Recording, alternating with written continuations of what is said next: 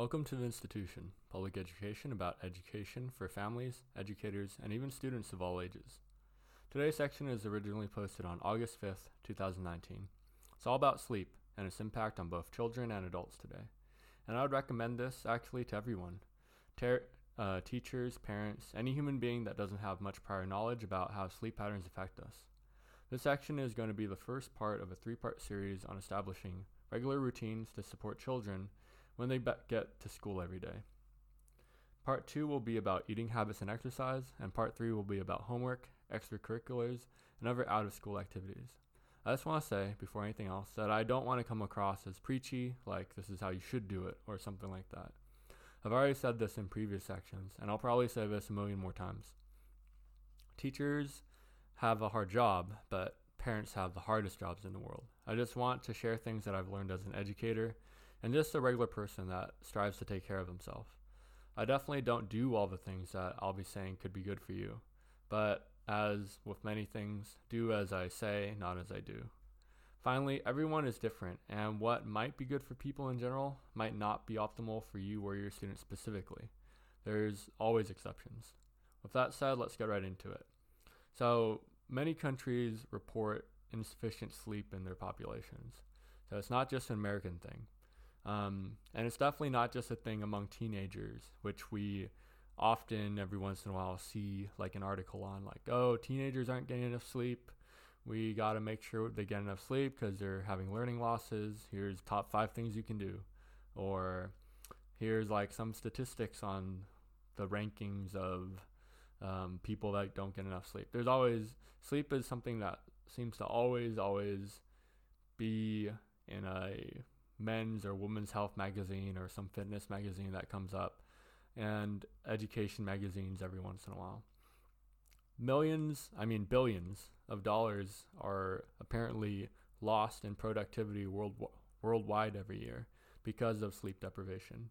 And this isn't something like um, people are staying up all night doing something or other. Sleep deprivation is just an instance of not having that optimal amount of sleep. And for op- for saying what's optimal is a bit touchy because of course everyone's different, but I just want to run through some numbers. We'll start with that.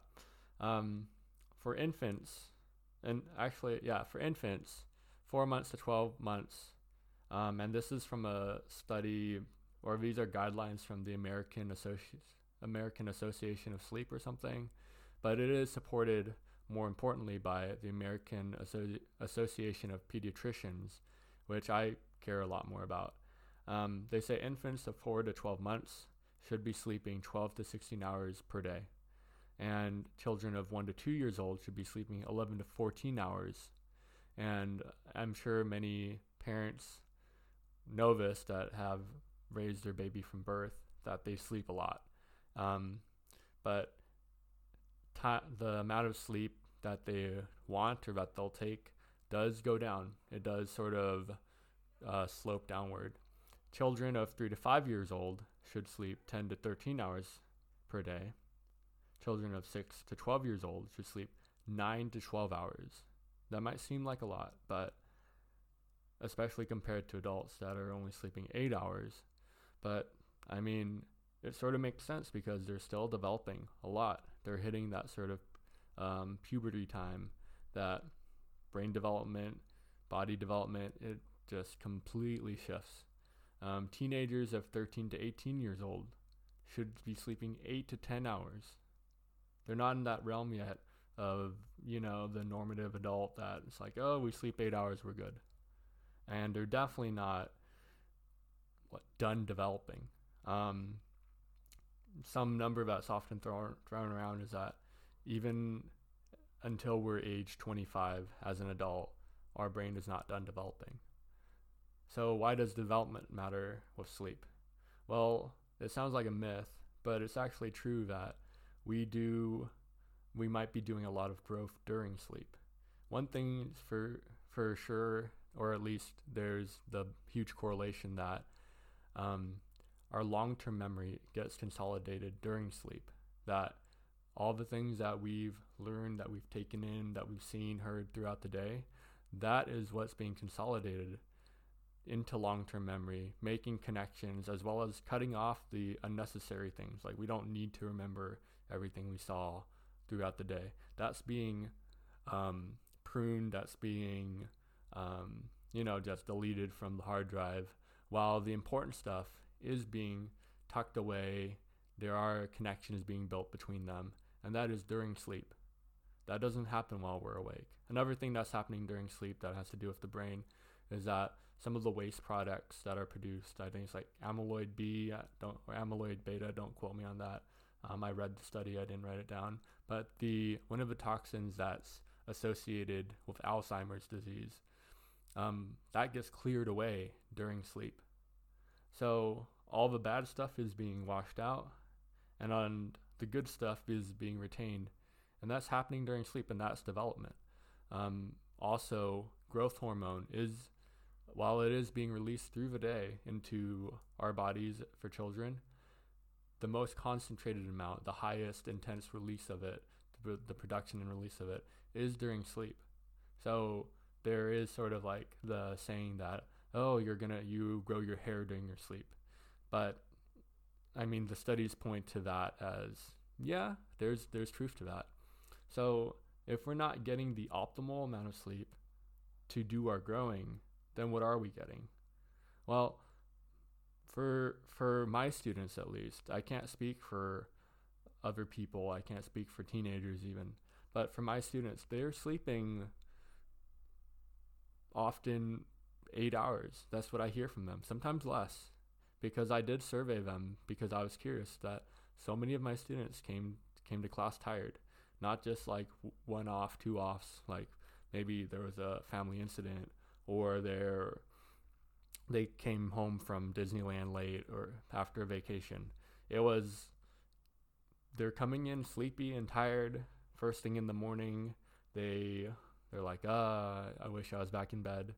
And sure, maybe school isn't great, but saying that you wish you could go back to sleep while you're already in school, that's it's not like a red flag, but that's not great to hear. Um, so I, I surveyed them, I asked them, and a lot of them are getting eight hours or less. And I think that does come from the the not like sort of the ignorance of how much that kids should optimally be getting. Of course, not everyone needs nine to twelve. Some maybe could take eight, and there might be like that wonder story of a crazy genius kid that sleeps like five hours a night and they've they're already doing calculus at age five or something. But if the American Association of Pedi- Pediatricians is saying nine to 12 hours, and I'm seeing that my own students in my like anecdotal little classroom, they're sleeping less than that, sometimes a lot less, then I'm I'm worried about kids really aren't getting enough sleep. And I remember as a teenager at least that I definitely wasn't sleeping 8 to 10 hours and I was constantly tired. But, you know, resilient body grow up and I'm fine. If I did sleep 8 to 10 hours, maybe that I would have done better. Who knows? Um, but I'd be sleeping 6 hours because to be honest, I was video gaming. I was not studying. I wasn't like busting busting over textbooks and you know, reading everything and reviewing, reviewing, reviewing. Although I, there definitely are teenagers that do that. But if your child uh, or your teenager or even you aren't sleeping, whatever amount of time probably would be optimal for you. And you can experiment with that, to be honest. You can, you know, like one night you yourself could set a timer to sleep for like six hours and then see how you feel the next day or do that for a few days. You can like you know play around on your own with your own uh, sleep patterns and see how what it does to you. Um, if you aren't sleeping that op- optimal time, whatever works for you, think about all the all the things that you do see as obvious, you know, consequences of too little sleep. Like maybe when you're driving, you nod off. But also the things that you don't notice, like um, sleep is related to being able to maintain attention and short-term memory. Um, and what what what are you sacrificing for? What are you sacrificing sleep for? What are you you or really your children doing at night? Because when I was video gaming, oh yeah, I would choose gaming over sleep anytime. But as I mentioned in the um, section about gaming, that's because I was addicted. I was addicted to gaming. And at the time, even, I could kind of see it, but I didn't care. Um, partly, again, as I mentioned in that section, because I had stuff going on that made me more prone to being addicted, but uh, there I had issues. So if your child is staying up because they are seriously addicted to the gaming itself, to playing games, or they're like chatting with friends late at night, I mean, is that really worth it when the consequences of not sleeping are not potentially not growing as much, potentially not having learned as well, not being able to re- retain whatever skill, whatever knowledge you gain during the day as well.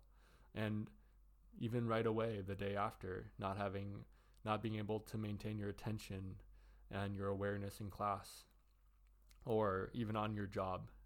Um, creativity is also something that seems to suffer with sleep. That people, this study did that they did was they um, gave them sort of like a test, not like a multiple choice ABCD test, but they gave them this test to take, and people that had uh, sleep deprivation, they kept on trying to the same to the same answer over and over, even though it was wrong, because and then they marked that as a sign of oh they were not able to be creative by coming up with different solutions to try against this problem. Um, so in that way, maybe creativity suffers when you lack sleep, and it, it makes sense because uh, it's the brain isn't a muscle, of course, but to to be able to focus and brainstorm or just I guess you know generally be creative, it takes a lot of attention and energy and awareness, and you don't get have that if you're lacking sleep. You just want to go to sleep. Um, so with all that said, with all these things like you need your sleep, um, and you might not be feeling the effects of it. Maybe maybe you are attentive during the day. Maybe you don't hear stories from your te- from your children's teacher saying, "Oh, so and so fell fell asleep in class."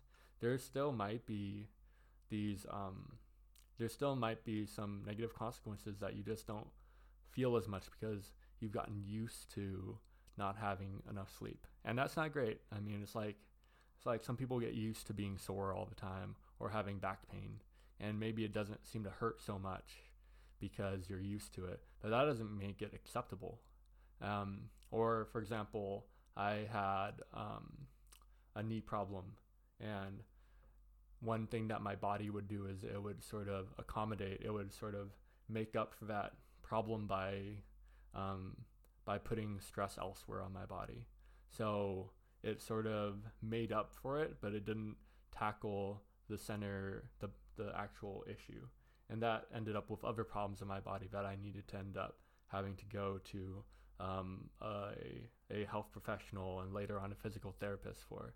So it's sort of something to address now. And even if you don't see some immediate significant consequence, you don't know, I guess, like you don't you don't lose out on much by experimenting with trying to get more sleep or trying to tuck in your children more earlier or cutting off your ch- your teenager from technology earlier to try to get them more sleep because maybe you'll end up hitting some sort of breakthrough like wow I've I've never felt so ener- so energized in my life or I've never been able to be as productive during the day. I thought I was a night owl and you'll hear, you'll hear that from teenagers and college students all the time. Like they're night owls because they'll do their work during the night by staying up late and then being sleep deprived during the day.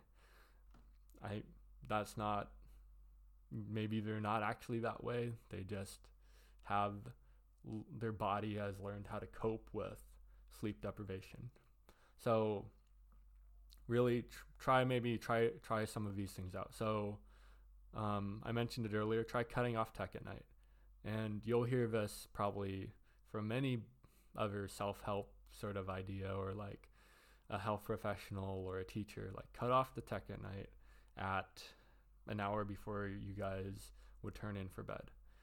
Just get away from that screen because one thing that's very heavily um, related to sleep are circadian rhythms, and which is as we we might know them and as I would think of them like the biological clock that tells your body it's time to go to sleep and you start getting sleepy.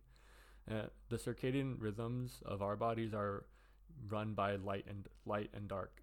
So when when it gets dark, our body starts to produce melatonin, and that's sort of the thing that makes us start feeling drowsy. Tell it, it's sort of a signal for our body, like, hey, it's dark now. It's probably time to go to bed. Um, the thing is that artificial light, especially blue light, the blue wavelengths, they suppress melatonin production. So what we're doing, or what we're potentially doing, is that we're put it pushing our bodies to stay awake and uh, longer, which isn't a bad thing, you know. Like one of the big achievements of humanity is being able to control light production. Like having back then it was candles and then light bulbs, and that was great because then we'd have more hours of productivity, more hours that we can do things in because we don't need like more than 12 hours of sleep as an adult when when like sunlight would be down um, and in winter when the sun goes down at like 5 p.m we don't actually need all that time to sleep so there is a positive to having artificial lighting but there does need to be we should cut it off um, and sort of let that also be a trigger for our body before we go to bed. Cut off tech, get away from the screen, which is like spraying light right into your retinas, right? Um, and this is one of the things I'm I don't do very well, but you know, um, another thing that I do uh, keep to is keeping a regular schedule of sleeping. So for me, that's 10 p.m. bed, 6 a.m. wake up. And the importance of that is sort of setting that biological clock that I don't need an alarm to wake up. I, my body gets up at six. Um, and bedtime, same thing. I go to sleep like that. Like I don't need an, I don't need, um, I guess there's no alarm for going to bed, but I don't need to lay there in bed rolling around for 15 minutes because my body just like turns off at that time. Um, because I I've gotten used to it. I've been doing I've been doing 10 10 p.m. to 6 a.m. since I became a teacher. So it's it's been very successful for me at any rate. But um, in my surveying of kids, a lot of them would switch up sleeping during the weekend. They'd sleep in, and that's not actually great because you don't catch up on sleep, and that's something that's been brought up a lot. Like you don't catch up on sleep during the weekend you can't make up for that deficit because you were supposed to consolidate long-term memory. You're supposed to be constantly growing. Um, as a child, they're supposed to be constantly growing. You can't like make up for something that you were supposed to have done at that time, at that moment, at during that night, right? I mean, you will probably be less tired after the weekend, but if you go right back to a weekday schedule of sleep deprivation, sleeping only six hours, six hours, six hours, and then trying to sleep 12 hours Friday night, Saturday night, that's not that's not going to work. And a lot of people, or at least I've, yeah, a lot of my the people that I've spoken to, along with myself, I end up just feeling groggy when I oversleep. Um, something that's better to do, however, if you are sleep deprived or if your child is sleep deprived, is take a nap. Take a nap in the middle of the day, like right after your kid gets home from school. Maybe do some sort of wind down activity, let them take a nap. They wake up and then get to work on homework and then some sort of after school activity, whatever that might be. A regular schedule is super important because that setting a biological clock will end up sort of laying the groundwork for so many other important routines like doing homework um, being in a state of awareness to do homework, like going to school, like doing your job. You know, you can't be sleepy at the desk and not able to focus on, um, I don't know, communicating with your with your team and setting up meetings or whatever you do. Um, what will help in keeping a regular schedule would be m- making sure, of course, the tech is off, but also temperature regu- regulation. And that's something super big for me. I cannot sleep when I am warm. I can't sleep when it's it's too hot, basically, and it's not great, honestly, for you know environmental concerns. But I'll turn on the AC and it's not some it's not a privilege that everyone has and it's certainly not a privilege for people that don't even have an AC unit right like in um, third world nations one of the biggest one of the biggest most challenging things for that that I've seen news stories of is that they can't sleep well during summer because it's just so hot and there's no temperature re- temperature regulation at night um, and it's sort of intuitive that when your body is active, it's warm, and when your body's inactive, it's cool. Um, so your body uses uh, warmth and like will trigger more more um, not like actual activity, but I guess cellular activity. I'm not I'm I'm not an expert on this, but it will your body will warm up when it's time to wake up. So inversely, it's time to go to sleep, cool down. Um, it's helped me hugely. And in what I've looked at, my brief little like research, quote unquote, that seems to be important as well. Um, and the biggest thing I'd say for you to support your students in having a maintained sleep schedule is to model it, to do it yourself, to cut yourself off from tech at night, to stick to sleeping at I don't know 11 p.m. or going to sleep at the same time as them, I doubt you should do that because you know you need to make sure they go to sleep first. But you model it, you you walk the talk, you know, and the kids will fall in line because if you're showing like I'm not going to do this, I'm going to be on my phone for an hour while you have to read a book.